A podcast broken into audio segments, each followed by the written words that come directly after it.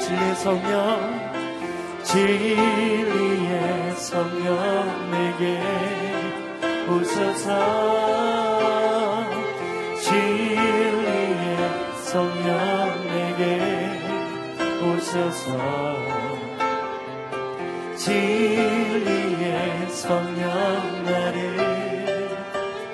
깨닫게 하사 주 예수만 바라보게 하시네. 한 번 더 진리의 진리의 성령 내게 오셔서 진리의 성령 내게 오셔서 진리의 성령 나를 깨닫게 하사 주 예수만 바라보게 하시네. 예수는 나의 예수는 나의 힘이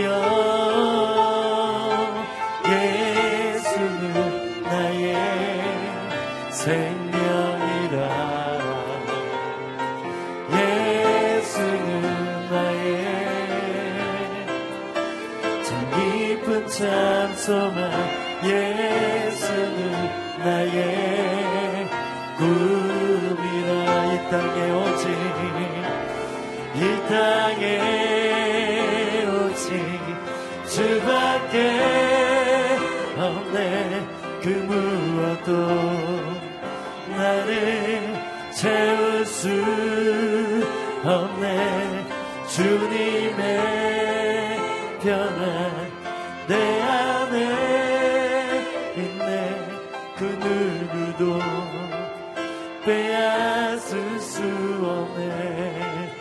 땅에 이 땅에 오직 주밖에 없네. 그 무엇도 나를 채울 수 없네. 주님의 평안 내 안에 있네.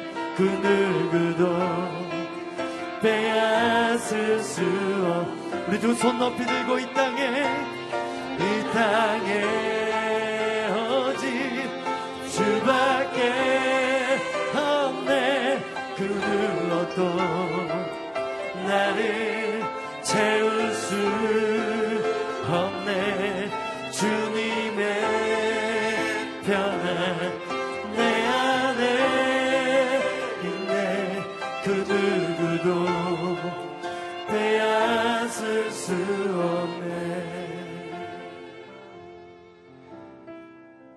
이 시간 함께 기도하며 나아갈 때 오직 예수 그리스도 이 땅에 한 분밖에 계시지 않는 주님만을 바라보기를 간구하며 기도하기를 원합니다. 주님, 세상에 허탄한 것을 바라보는 인생이 아니라 오직 예수 그리스도 우리의 능력이 되시고 우리의 힘이 되시는 예수 그리스도만 바라보는 이 시간이 되게 하여 주옵소서. 주님의 말씀 가운데로 나아가는 하나님의 시간 되게 하여 주시옵소서 함께 기도하며 나가겠습니다. 사랑이 많으신 주님, 이 땅에 오직 주밖에 없습니다. 주님만을 찬양하며 주님만을 경배하며 주님만을 바라보는 이 새벽의 시간 되기를 원합니다. 하나님의 나라와 그 영광을 바라보며 그분께서 주시는 은혜와 사랑 가운데로 나아가는 이 시간이 되기를 원합니다. 예수 그리스도의 힘으로 예수 그리스도의 능력으로 예수 그리스도의 마음을 회복하는 이 시간이 되게 하여 주옵소서. 주님, 주님의 마음을 더하여 주시고 주님의 그 지혜를 더하여 주셔서 하나님의 나라와 하나님의 은혜를 바라보는 주님의 시간이 될 수 있도록 주님 우리 가운데 임재하여 주옵소서. 하나님을 바라봅니다. 예수 그리스도의 은혜 가운데로 들어가고 예수의 그기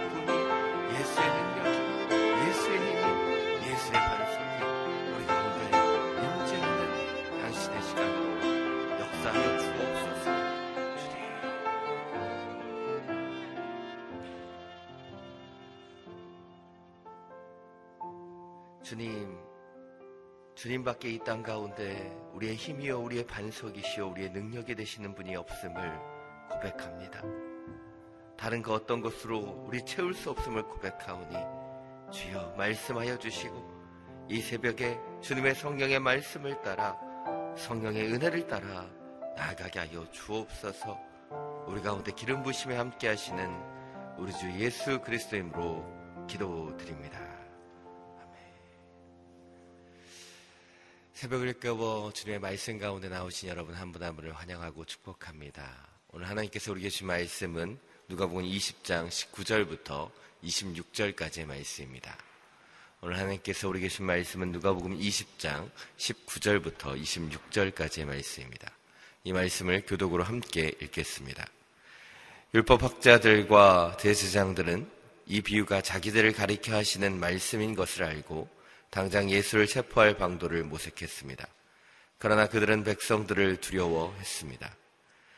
기회를 엿보던 그들은 첩자들을 보내어 의로운 사람들인 채 행동하도록 했습니다. 그리고 예수의 말씀에 트집을 잡아 결국 권력 있는 총독에게 넘겨주려는 속셈이었습니다. 처자들이 예수께 물었습니다. 선생님, 선생님의 말씀과 가르침이 옳은 줄 저희가 압니다. 또 사람을 겉모습으로 판단하지 않고 언제나 진리에 따라 하나님의 길을 가르치시는 것도 압니다. 저희가 가이사에게 세금을 내는 것이 옳습니까? 옳지 않습니까? 예수께서 그들의 겉과 속이 다름을 꿰뚫어 보고 말씀하셨습니다. 데나리온을 나에게 보여다오. 동전에 있는 얼굴과 새겨진 글자가 누구의 것이냐? 그들은 가이사의 것입니다. 라고 대답했습니다. 예수께서 그들에게 말씀하셨습니다. 그렇다면 가이사의 것은 가이사에게 바치고 하나님의 것은 하나님께 바치라. 그들은 사람들 앞에서 예수의 말씀에 트집을 잡을 수 없었습니다. 오히려 예수의 대답에 놀라 말문이 막혀 버렸습니다. 아멘. 이 말씀을 가지고 이상준 목사님께서 악한 계략, 지혜로운 답변이란 제목으로 말씀 선포해 주시겠습니다.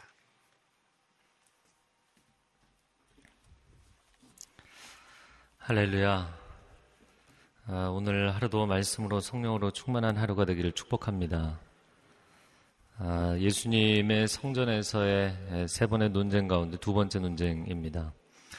아, 세금 논쟁 내지는 납세 논쟁이라고 되어 있습니다. 아, 권세 논쟁에서 율법학자들과 아, 대제사장들이 예수님에게 참패한 이후에 또 포도원 농부의 비유에서 아, 다시 한 번 또 참패를 맛보고 반전의 기회를 아, 노리는 그런 장면입니다. 19절 말씀 한번 같이 읽어보겠습니다. 시작.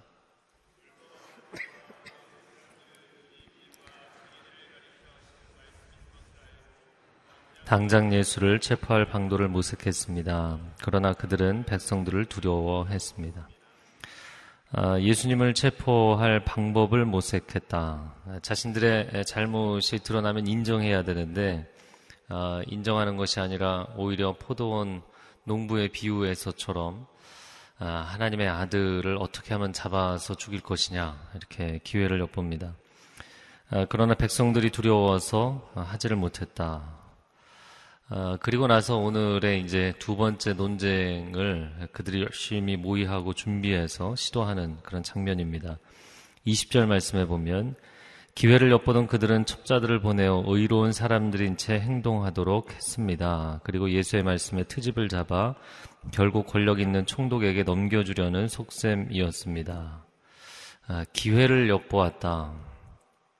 아, 인생은 아, 기회가 중요합니다. 시간 속에 사는 인생이 기회가 왔을 때 그 기회를 어떻게 활용하느냐가 중요한 것이죠. 아, 예수님이 3년의 공생의 사역을 마치시는 그 시점이 되면서 아, 가론 유다는 자기가 살 기회, 야 이렇게 같이 있다가 내가 죽겠구나. 자신이 살 기회를 아, 찾고자 배신을 했던 것이고요. 그 대제사장과 바리새인들, 서기관들, 이 종교 지도자들은 어떻게 하면 예수를 잡아 죽일 것이냐 그 기회를 엿보고 있는 것이고요. 아, 그러나 그 위기의 상황 가운데서도 아, 끝까지 예수 그리스도께 헌신했던 사람들이 있습니다. 우리는 우리 인생의 기회, 예, 시간이라는 기회가 주어졌을 때 어떻게 살아갈 것인가? 자, 그런데 기회를 엿보던 그들이 첩자들을 보냈습니다. 여기 첩자들이라고 표현이 되어 있는데 마가복음 12장 대조본문에 보면 바리새인들과 헤롯 땅으로 나옵니다. 바리새인과 헤롯 땅이 같이 왔다. 사실 이 그림 자체가 적과의 동침인 것이죠. 이 두 부류는 어울려 다니지 않습니다. 아, 정반대 그룹이죠. 바리세파의 가장 주요 학파였던 샴마의 학파 같은 경우에는 이방 군대, 즉 로마 제국의 군대가 거룩한 땅에 들어와 있다는 것 자체가 아, 신성 불가침 영역에 들어온 것이다. 그래서 극히 종교적인 의분을 가지고 있었고 아, 당연히 납세를 반대하는 사람들이었습니다. 그러나 헤롯 당은 정치적인 당파죠. 종교적 당파가 아닙니다. 헤롯을 지지하는 아, 그들은 상류 귀족 계층으로 중심이 되어 있었기 때문에 당연히 로마 제국에 아, 찬동하는 그런 입장을 가지고 있었고 적극적으로 납세 지지파 역할을 하는 사람들이었습니다. 그러니까 양쪽이 완전히 다른 사람들인데 이쪽으로 몰든 저쪽으로 몰든 예수님이 덫에 걸리도록 두 팀이 같이 모이게 된 것이죠. 공공의적 예수님을 제거하기 위해서 반예수 연대, 굉장히 정치적인 연대를 해서 예수님을 찾아온 것입니다.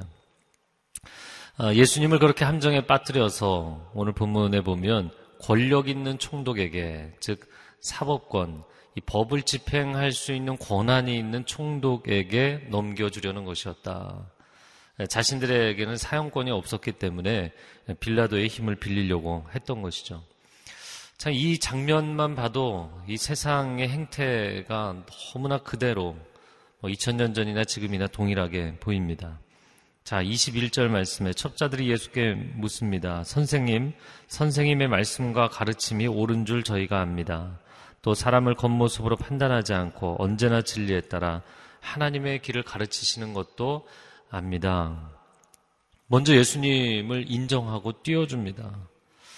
아, 왜 그렇게 했는가? 사람들의 눈치를 보지 말고 소신껏 이야기를 하라는 것이죠. 마음껏 이야기하고 본인들이 만들어 놓은 덫에 걸리라고 하는 것입니다. 자, 22절 말씀에 저희가 가이사에게 세금을 내는 것이 옳습니까? 옳지 않습니까? 이런 질문을 던집니다.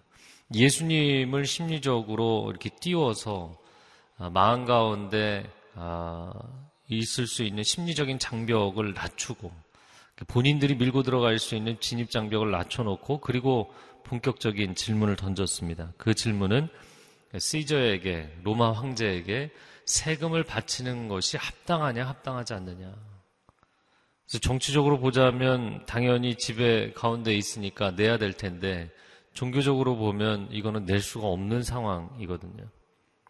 굉장히 어려운 질문입니다. 당시 이스라엘은 로마의 통치를 받으면서 이 과도한 납세 의무 때문에 온 국민이 고통을 받고 있었습니다. 특별히 인두세 같은 경우에는 남자는 14세부터 여자는 12세부터 65세까지 당시에 사람의 평균 수명이 지금과는 확연하게 달랐기 때문에 굉장히 빠르, 빨리 그 사람들이 죽었기 때문에 65세까지 그러면 남녀노소 모든 사람이 인두세를 내야 됐고 각종 세금과 더하면 수입의 33%를 세금으로 내야 되는 3분의 1을 세금으로 내야 되는 상황이었죠.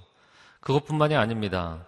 로마에 빌붙어 있는 하급 관리들과 세리들이 또 굉장히 많이 강탈을 했죠. 그러면 그들의 소유의 막 절반 이상을 빼앗기며 사는 것이었어요. 그래서 여러 차례로 이 납세 문제 때문에 폭동이 일어났습니다. 그런 상황에서 예수님이 만약에 yes라고 대답을 하면 아, 세금을 내는 것이 합당하다 이렇게 대답을 하면 백성들은 깨어나라. 이 사람은 너희를 자유케 하는 메시아가 아니다. 그는 친제국주의자다. 민심을 이반시키려는 계획이었죠.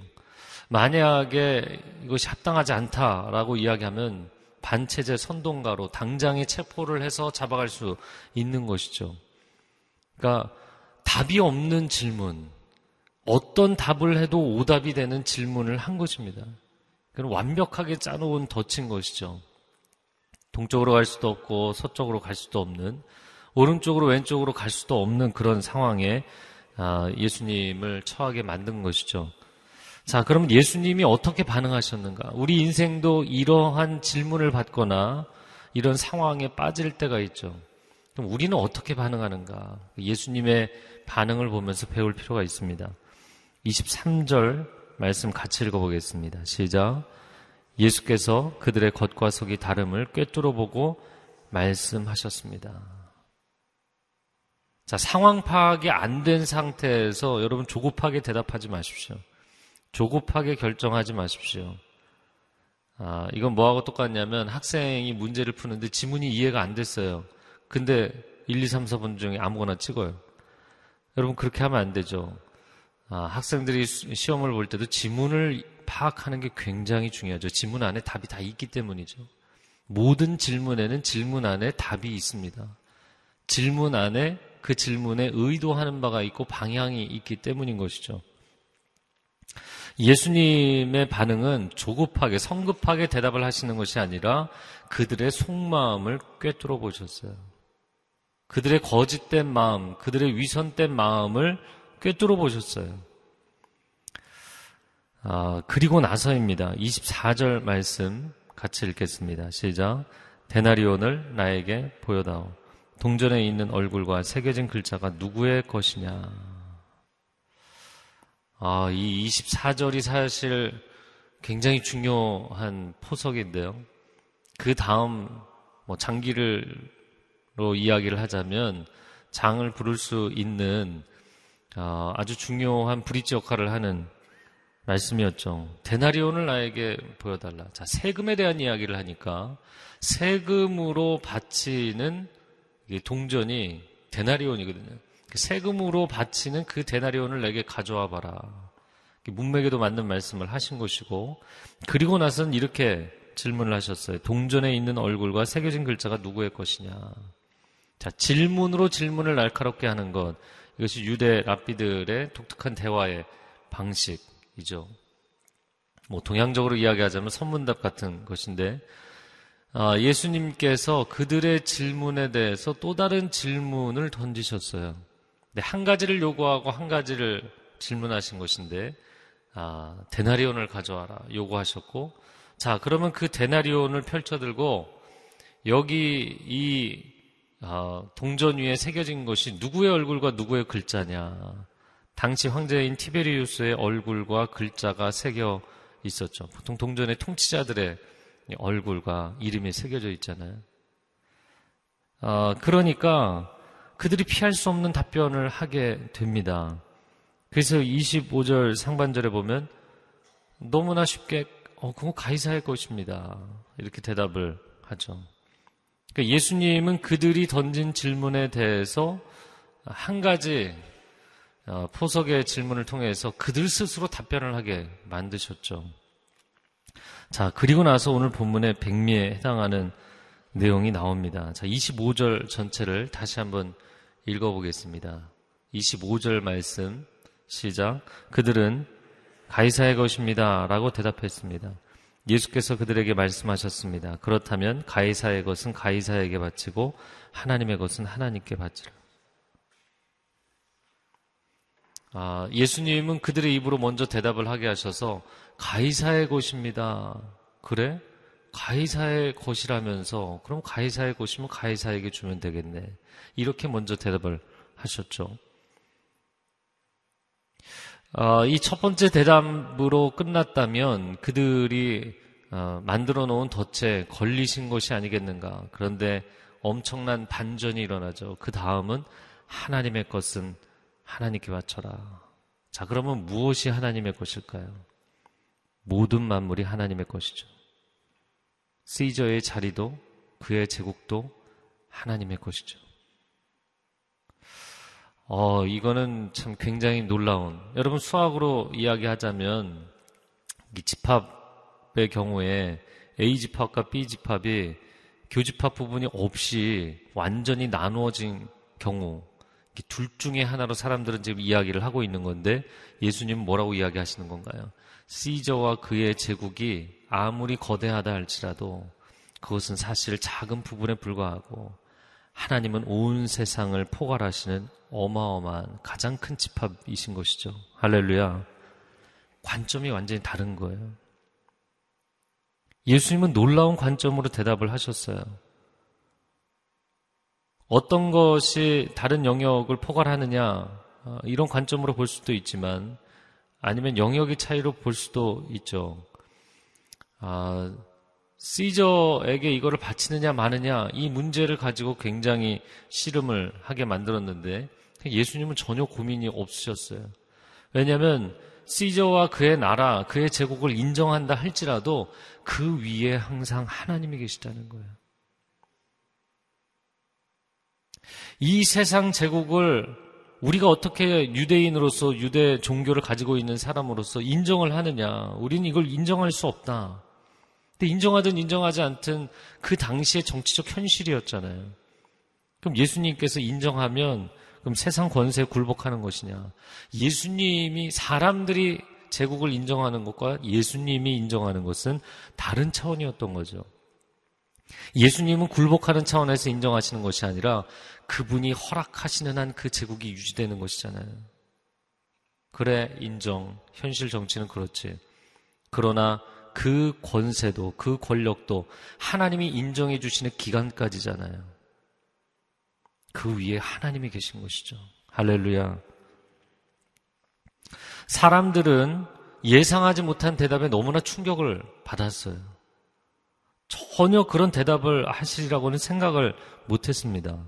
그래서 26절 말씀에 보면 트집을 잡을 수 없었다. 오히려 예수의 대답에 놀라 말문이 막혀 버렸다. 관점 자체가 다른 것이죠. 질문자들은 A or B, A 아니면 B라는 평면적 관점으로 질문을 했는데 예수님은 A over B, 이 세상 권력과는 전혀 다른 차원의 온 우주 만물을 다스리시는 하나님의 관점으로 대답을 하신 거예요. 아, 우리가 인생에서 왜 늘 갈등하고 고민하고 어려워하는가? 그것은 세상 사람들의 평면적 관점 안에 갇혀 있기 때문이에요. 시험을 보는 학생들은 내가 이 시험에 합격을 할 것이냐, 어, 합격을 못하고 불합격을 할 것이냐. 그걸로 내 인생이 끝난다고 생각해요. 아니요. 합격이든 불합격이든 어떤 상황에서도 하나님은 나의 하나님이십니다. 내가 이 사업을 하면서 성공하느냐, 실패하느냐. 사람들이, 여기 있는 이 그룹의 사람들이 나를 지지해 주느냐, 아니면 나를 거절하고 반대하느냐. 그것으로 내 인생이 끝나는 줄 알아요. 그러지 않습니다. 어떤 상황에서도 하나님은 나의 하나님이십니다. 내 인생을 다스리시고 온 세상의 역사를 주관하신다는 거예요. 언제나 하나님이 그 위에 계시죠. 내가 만약에 인생에서 실패를 한다 할지라도 그것으로 패하지 않습니다. 사람들이 나를 지지해주지 않는다 할지라도 때로는 이익을 보는 것이 아니라 손해를 본다 할지라도 하나님은 반전의 하나님이신 줄로 믿습니다. 내 인생에는 하나님이 계시기 때문에 이 관점이 열린 사람들은 그렇게 고민하지 않습니다. 많이 자유해지고 담대해집니다. 우리가 기도하며 나아갈 때 하나님 이 양당 간의 선택 중에 제가 어느 쪽을 선택해야 됩니까? 그 하나님의 뜻을 알고 싶습니다. 이렇게 기도하지만 사실은 하나님의 뜻을 알고 싶기보다는 내가 실수해서 내 인생이 망가질까봐, 내 자녀의 인생이 망가질까봐. 이 둘 중에 하나인데 어디가 정답인지 모르겠는 거예요. 혹시 잘못 선택했다가 폭탄을 밟으면 어떻게 하나. 뭐 이런 두려움이에요. 여러분 인생이 완벽한 선택을 하며 살 수 있을까요? 인생은 실수하고 실패하고 잘못이 있을 수밖에 없습니다. 물론 의도적으로 그렇게 할 필요는 없죠. 그러나 정말 하나님 앞에 신실하게 그 길을 가고자 할 때 때로는 사망의 음침한 골짜기, 때로는 유대 광야로, 때로는 인생의 어려운 상황 가운데 처해 있을지라도 하나님이 늘 위에서 나를 바라보고 계시면 내가 하나님의 사람이면 어떠한 위경에서도 하나님은 나를 건지실 것입니다.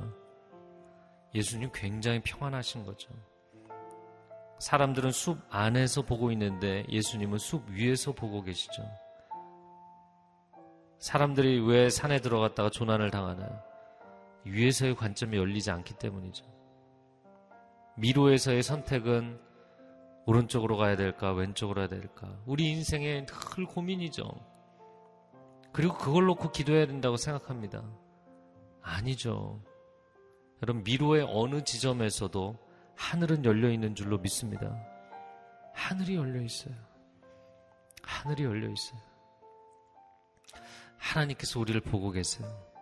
그분이 우리 인생의 길을 보고 계시는 줄로 믿습니다. 아, 여러분 어디를 갈 때 운전하고 갈 때 내비게이션을 켜고 가잖아요. 요즘은 실시간 내비게이션으로.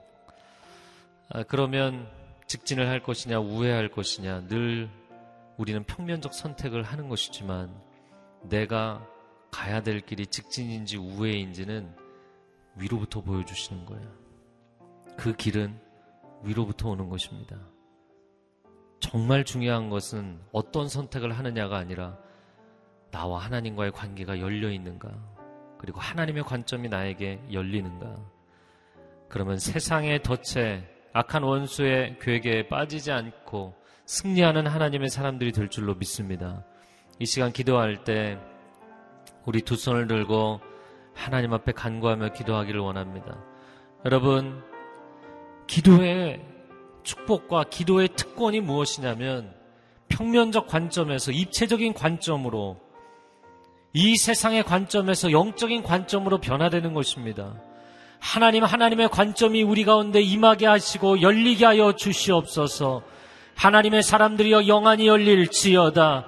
세상의 거짓된 구도와 세상의 거짓된 덫에 빠지지 아니하고 하나님의 지혜와 하나님의 통찰력이 임할지어다. 주여 삼창하며 기도하겠습니다. 주여, 주여, 주여. 오 하나님의 사람들에게 하나님의 지혜와 하나님의 능력의 관점이 열리게 하여 주시옵소서. 우리는 세상 사람들의 선택을 하는 것이 아닙니다. 동일한 길을 걸어갈지라도 하나님의 인도하심 가운데 이 길을 가는 줄로 믿습니다. 하나님이 나와 함께 하시니 때로는 푸른 초장과 실만한 물가로 갈 때 내가 하나님을 찬양할 것입니다. 그러나 내가 사망의 음침한 골짜기를 다닐지라도 내가 전혀 두려워하지 않을 것은 주께서 나와 함께 하시기 때문입니다. 주의 지팡이와 막대기가 나를 안위하시나이다. 원수가 내 앞에 있을지라도 두려워하지 아니하고 감사하는 것은 주께서 내 목전에서 상을 베풀어 주시기 때문입니다. 오 할렐루야 하나님을 찬양합니다. 하나님 평탄한 길을 걸어갈 때에도 하나님을 찬양하며 광야 한가운데를 걸어갈 때도 하나님을 신뢰하며 그 광야 한가운데서도 나의 길을 불기둥과 구름기둥으로 인도하시는 하나님을 의지하며 나아가게 하여 주옵소서 우리는 오른쪽으로 가느냐 왼쪽으로 가느냐를 두려워하지 않습니다. 하나님의 인도하심을 따라갑니다. 강하고 담대한 하나님의 백성들이 될지어다. 하나님의 사람들이 될지어다. 오 사랑하는 주님, 우리가 어찌하여 두려움 가운데 빠집니까? 세상 사람들이 만들어 놓은 덫에 빠지지 않게 하여 주옵소서. 오늘 하루도 구설의 다툼에 빠지지 않게 하여 주시옵소서. 사람들과의 대화에서 중심을 잃지 않게 하여 주시옵소서. 어느 지점에 서 있든지 운전을 하고 가면서 위성으로부터 실시간 내비게이션을 받는 것처럼 어느 지점에서 무엇을 하든 누구를 만나든 성령의 감동하심 가운데 살게 하여 주옵소서 하나님의 인도하심 가운데 살게 하여 주옵소서 그리하여서 어떠한 상황에서도 하나님의 지혜가 빛을 발하는 위경을 벗어나는 하나님의 능력이 나타나는 복된 하나님의 사람들 되게 하여 주시옵소서. 이제는 우리 주 예수 그리스도의 은혜와 하나님 아버지의 극진하신 사랑하심과 성령의 교통하심과 충만케 하심과 지혜를 허락하심이 오늘 예수 그리스도의 관점과 지혜가 열리기를 소원하는 귀한 하나님의 백성들 위해 소중한 가정과 자녀들 일터 위에 그리고 한국교회 위에 선교사님들 위해 이제로부터 영원토록 함께하여 주시기를 간절히 축원하옵나이다. 아멘.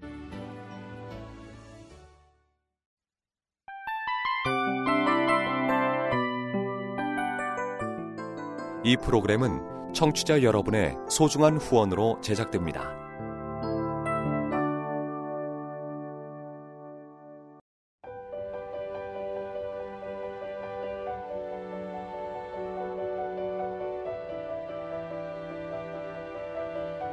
세상에는 수많은 교회들이 있지만 더 깊이 있는 말씀 강해를 찾기 위해 크기로만 교회를 선정하지 않습니다.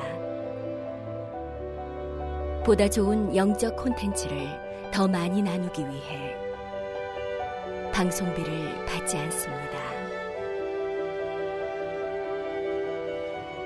1년 365일 복음만 전하고 싶어서 우리는 광고를 하지 않습니다.